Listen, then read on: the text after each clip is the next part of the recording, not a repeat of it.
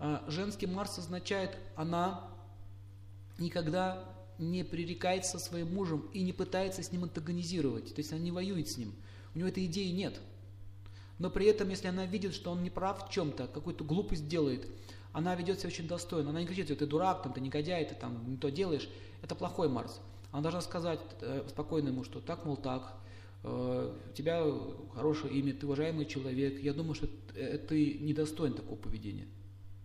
Видите, да? Она ему может указать на недостаток через прославление. Я люблю своего мужа за, за щедрость, за, за хорошее качество характера, которое у тебя есть. Вот то, что ты вот сделал, это недостойно моего мужа. Она его таким образом пристыдит. И он вывод правильно сделает. Она его таким образом не оскорбит, но укажет, что я тебя люблю за такие достоинства. А это тебе не подобает. Как была такая царица, ее звали Дропади в истории. С нее началась Великая война, где погибло очень много людей, когда ее оскорбили. Когда в публично во дворце ее таскали за волосы и пытались раздеть царицу всего мира. Так началась Кальюга, эта эпоха. Это описано в Махабхарате. А все остальные стояли, смотрели. И она так волосы распустила, сказал этот Марс женский. С этого момента вы, великие мужи, которые поддерживаете благочестие всего мира, вы раздели, говорит, пытались раздеть не меня, не, не, не меня, как царицу, вы раздели всех женщин всего мира – и вот, и она сказала, я, мои, говорит, волосы будут распущены до тех пор, пока ты, мой муж, и твои, говорит, братья не восстановили справедливость. Классно? То есть это она обед дала, что вам напоминало. То есть таким образом женщина, она всегда отслеживает, что происходит в уме мужчины. Как только его на грех потянул, она говорит, стой, ты куда? Куда потащился? Зарабатывать, мне не нужны такие деньги. Мне не нужны такие грязные деньги, мне нужен чистый муж, а не твои грязные деньги. Это называется сила Марса, это и есть смирение. Смирение не означает быть рабыней Заурой, вот так вот. Дорогой мой, ты хочешь выпить? Сейчас тебе бутылочку принесу. Что ты еще хочешь? Сейчас я тебе тоже сделаю. Это не о том смирении идет речь. Она даже может и гнев свой проявить. если это касается чести ее семьи ее мужа. Понятно? Это называется сильный Марс. Допустим, если вы смотрели фильм э, «Тысяча одна ночь», смотрели? Как вот эта вот царица вылечила царя, шаха этого. Она ему рассказывала истории, она рассказывала, он, он потерял силы, э, потерял способности, он был в депрессии. Она ему рассказывала истории, и причем это всем было понятно, что про него. Но она это косвенно делала. То есть запомните, женщина не должна прямо говорить мужу, в чем твои проблемы, его как бы осуждать. Но она может это делать косвенно или через честь воздействовать. То есть не вести себя как гуру, как учитель. Это не ее функция.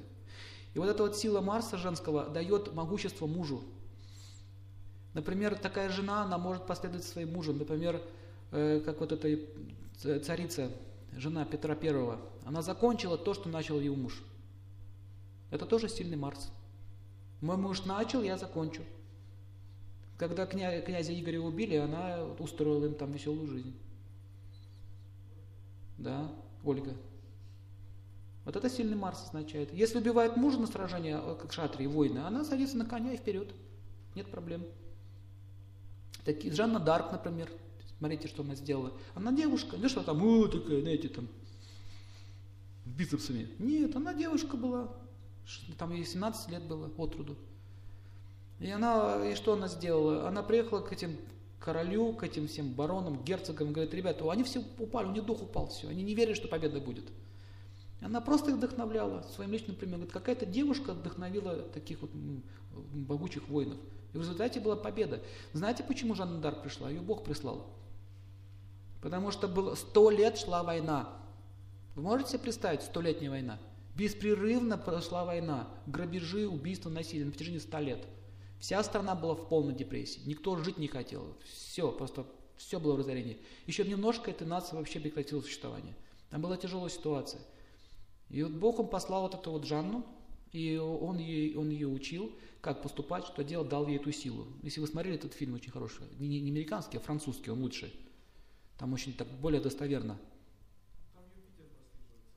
Да, Юпитер там тоже есть. Всегда, когда есть вера, Э, за благое дело, это еще Юпитер участвует. А вот эта способность вести за собой силу дает Марс.